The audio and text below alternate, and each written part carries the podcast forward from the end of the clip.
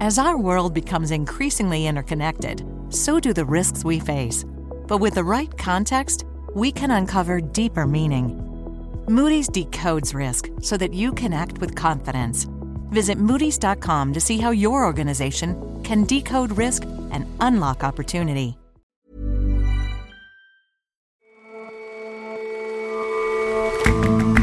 Hello, and welcome to The Intelligence on Economist Radio. I'm your host, Edward McBride, standing in for Jason Palmer. Every weekday, we provide a fresh perspective on the events shaping your world.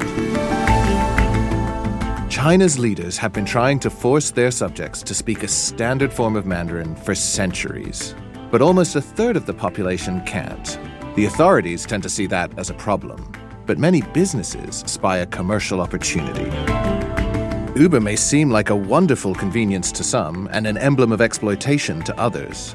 But one thing's for sure it's driving people to drink. An academic study finds that when Uber starts operating in a new city, people's alcohol consumption increases.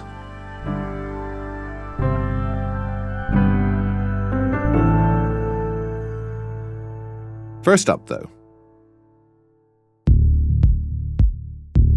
Yesterday, the United Nations released its annual report on progress towards globally agreed climate goals.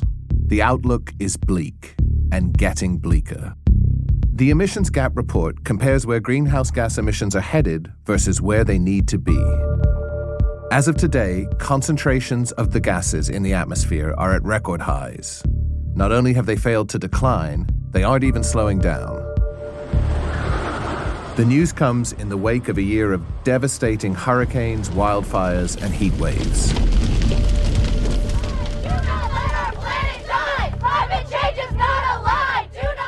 Millions of protesters around the world have called attention to the climate crisis. But as this report shows, its catastrophic effects are closer than ever before.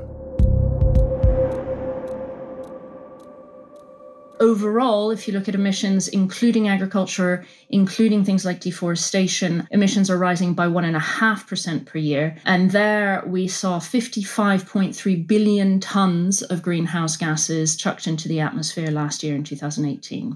Catherine Brahic is our environment editor. Context of the Paris Agreement on climate change, we are a long, long way off where we need to be. A report of the UN Intergovernmental Panel on Climate Change published last year looking at what we need to do in order to hit the ultimate ambitious goal of limiting global warming to no more than 1.5 degrees above where they were during pre industrial times suggested that we need to hit net zero emissions by 2050. So by the middle of this century, which is coming on very quickly, we need to have eliminated all of those emissions, not have emissions rising every year, year on year.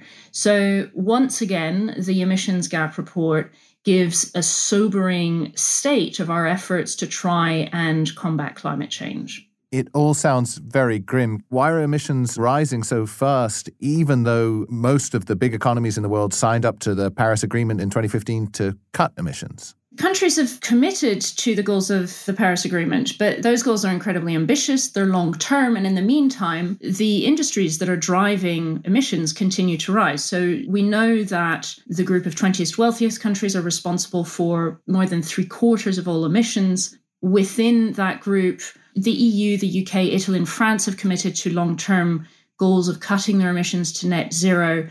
But in the long run, what you need is a complete buy in across the planet. We haven't had commitments from a number of major emitters to cut their emissions in a significant way by mid century, ideally, cut their emissions completely by mid century. And that list includes countries like Australia, Brazil, Canada, Japan. And of course, the United States, where there's the added complication of President Trump having decided that it would withdraw from the Paris Agreement at the earliest date possible, which is next year. In the long run, though, this is an incredibly difficult task. The progress that we've seen over the last year of a number of countries signing up to net zero targets for the mid century is really encouraging, but we needed that 10, 15 years ago, not now. And in fact, the numbers, we can go into this, but the numbers of the emissions gap report really emphasize just how much that delay is costing us. Tell me more about those numbers, Katrine. What's the effect of these years of delay on the work we still have to do? The Paris Agreement says that Ideally, we want to limit global warming to between 1.5 and 2 degrees of warming above pre industrial levels. If we are going to hit that most ambitious target, emissions need to fall by 7.6% per year every year between now and 2030. Instead, they are rising by 1.5% per year. The 2 degrees target is a little bit more achievable. If we're going to hit that, then emissions need to come down by 2.7% per year every year between now and 2030. And again, instead, they are rising. So, with every year of inaction, with every year that passes and governments don't set more stringent targets for themselves, hitting the targets becomes harder and harder. That curve of how much you need to bring emissions down every year just gets steeper the longer you leave it. So, given the, the lack of progress that you describe, it seems likely that neither of those targets are going to be hit. What happens if we carry on on the current trajectory? Current estimates are that if governments do no more than what they have promised so far, but they do actually do what they've promised so far, which is important, then temperatures are set to rise by roughly 3.2 degrees by the end of the century. The consequences of that are enormous. The 1.5 degree target has been agreed because beyond 1.5, small island states disappear beneath the waves as a result of sea level rise. So at 3.2 degrees, you're well beyond that, and you have significant consequences, not just for those small island states, but for low lying nations like Bangladesh, but also entire swaths of the US coastline, entire regions in Asia, which are suddenly subject to a huge amount of sea level rise. And as a result of that, storm surges with devastating consequences. You're going to have a huge problem of migration, people moving out of regions that are effectively uninhabitable coral reefs disappear, extreme weather events are far more severe, the economic consequences are much more severe. But so, even as we're confronted with the grim headlines like the ones you're describing, we also often see encouraging sounding headlines about the growth of renewables, about how clean energy is making great strides. How come none of that is, is having an offsetting effect? I don't think we should be dismissive the growth in the renewable energy sector is remarkable and to some extent was unexpected. But the fact is that renewable energy still only accounts for something like 10% of global electricity production worldwide. So it's great, but it's just not enough. And until we turn around not just where we get our energy from, but also things like how the food is, our food is produced and the emissions from deforestation until the whole package starts turning around then we're not going to see the numbers that we need to see so, Katrine, can you give us any hope at all? Are there any encouraging stories of parts of the world or industries that have managed to move much faster than expected that could be a model for the kind of change we urgently need? Yeah, I mean, I think the change in the renewable industry sector is really the example that everybody cites and with good reason. And so that gives us hope that other things can change in the same way. I think there's also hope in the fact that we have seen these remarkable political commitments over the last year towards net zero from some major emitters. There's also hope in, frankly, the popular movements that we've seen. Extinction Rebellion the school strikes, all of that shows that there's an awareness and a willingness to put pressure on governments that matters.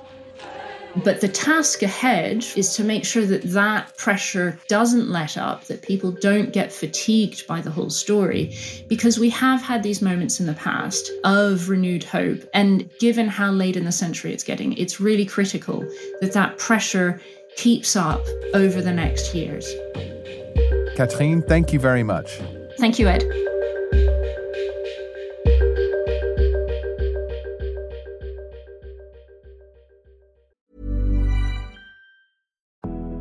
As our world becomes increasingly interconnected, so do the risks we face.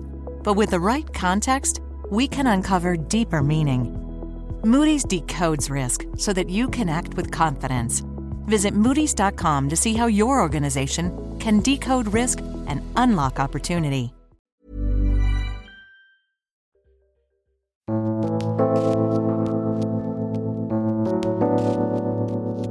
For more than a century, China's rulers have been promoting standardized Mandarin as a tool of nation building. But almost a third of the population isn't fluent in it.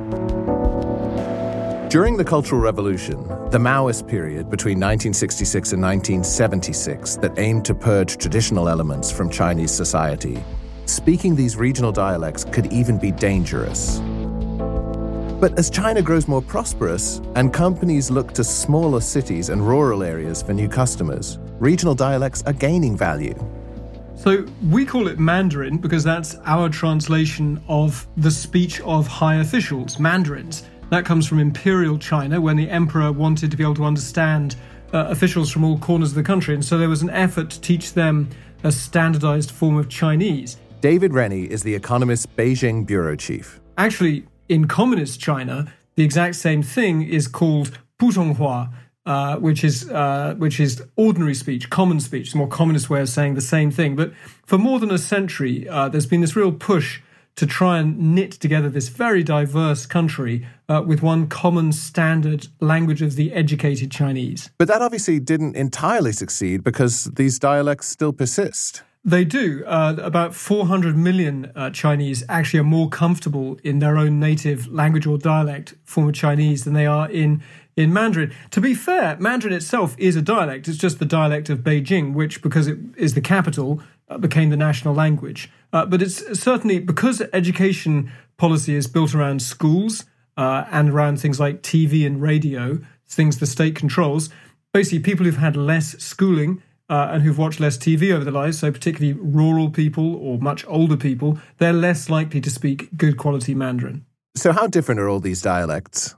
They're really different. Uh, and it's actually a bit political as to whether they're dialects or different languages. Nationalists uh, tend to say they're dialects of one thing, Chinese, because that promotes national unity. But actually, linguists would say, you know, these are often as different as, say, Dutch and English or French and Italian.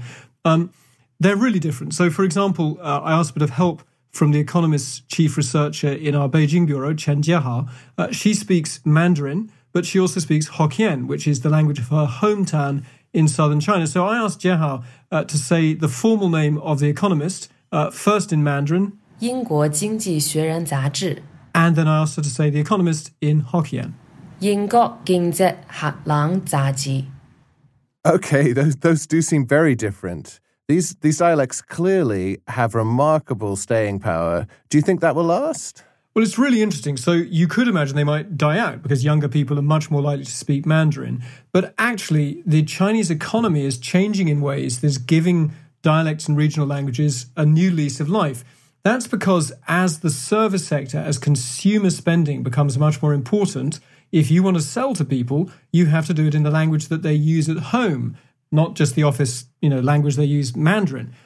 That means that uh, tech companies are building things like smart speakers that can do voice recognition uh, with dialects. You're also seeing brand new industries, things like old people's homes, which used to be quite rare in China. Uh, but old people, they may not speak a word of Mandarin. If you want people to trust you with their parents and grandparents, you have to have staff who can talk to them in the right dialect. So I took myself uh, to an old people's home in a town in eastern China uh, near Wenchang. And the manager there, Yu Yan, her life story really tells the arc of this that when she was a little girl, growing up at the height of kind of Maoist zealotry, she was punished for speaking her rural dialect in the playground. Now, as a manager of an old people's home, she has to go out and hire staff who can speak the four or five dialects used in her old people's home. She had an assistant there who was explaining that for day to day communication, you know, they can probably understand most of what their old folks are saying, but there are some things that they really need that dialect, particularly uh, residents with dementia who are already quite frightened and confused by the world and need a lot of guidance. If you don't have dialect, you just can't deal with them. 这个，因为他这个就是说这些自理的呀，然后这些认知障碍的这些老人，你要交流啊，你比如说教他不要做。 It's even the social side. Uh, when I was there, there was a, a very intense game of mahjong going on in the day room. 他们在一起的，在打打牌是讲话。 And I asked an 89 year old resident called Mr. Zhao uh, about how easy it is to make friends with someone who speaks a different dialect from you.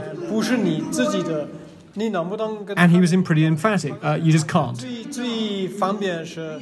Uh, and I said, what, even like playing cards or something? No. So, how is the Communist Party dealing with this? These dialects that it wanted to eradicate altogether, but that not only have survived, but seem to be on the rise? Well, the Communist Party is always a combination of bossy, brutal, and surprisingly pragmatic. It really depends where you are in China. So there are uh, kind of unhappily restive areas like Tibet or Xinjiang in the far west, where some listeners will have s- heard stories which are very heartbreaking about the suppression of local culture and real, you know, very harsh measures to sort of stamp out uh, local languages there. But Wenchang, where I was, that's in the that's in the Chinese heartland, uh, and these are all dialects of Chinese. And there, the government is actually amazingly pragmatic to the point that the local uh, government has opened an office which issues things like identity cards or other official paperwork, and they've actually now got a dialect speaking officer always on duty, uh, so they can sort of reach out to their to their customers. So, the government's okay to let it happen because it's good for business, even if it's bad for ideology. it's always a tension in modern China. It's a communist dictatorship, but it's also capitalist and they want growth. And so basically, central planning, the old days, there was no tolerance for individual difference. But now, if you're trying to build a consumer economy, individual difference can make you money. So, as long as that's the idea, the Communist Party is happy to go along. David, thank you very much for your time. Ukurci.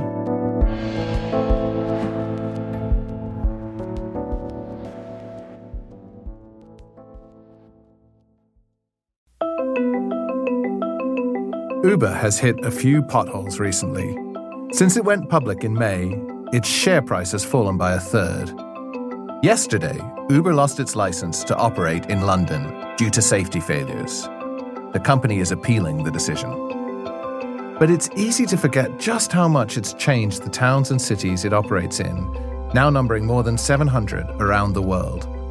One study published in 2017 found that Uber's arrival in Portland, Oregon decreased alcohol related crashes by 60%.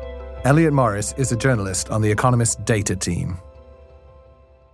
Well, it's likely that people are getting in less car crashes now because they're in an Uber. When they go out to the bar and Uber's in their city, they can simply take an Uber home. But there's a negative effect as well, and that is that people stay out at the bar longer and they have more drinks. How were the researchers able to work this out?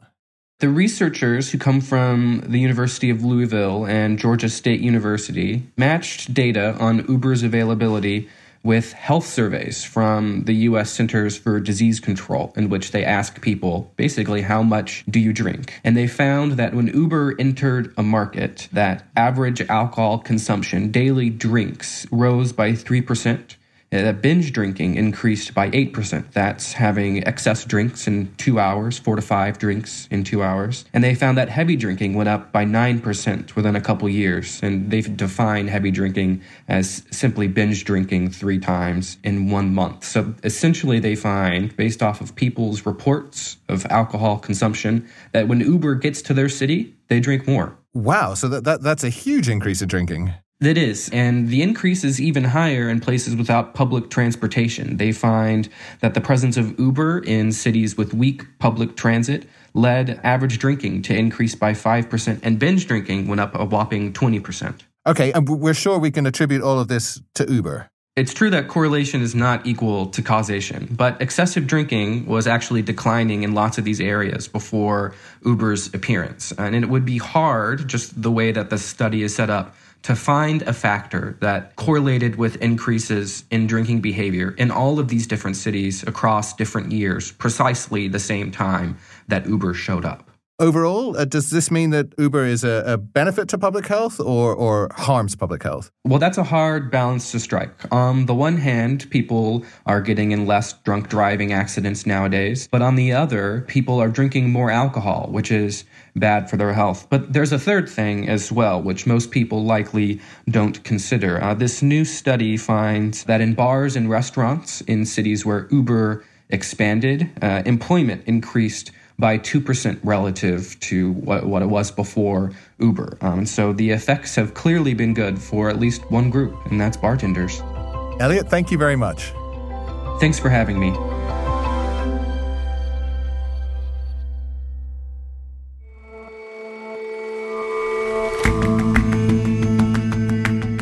That's all from us on The Intelligence. But we'd like to know more about you and what you think of the show. Do us a favor and head over to economist.com slash pod survey. See you back here again tomorrow.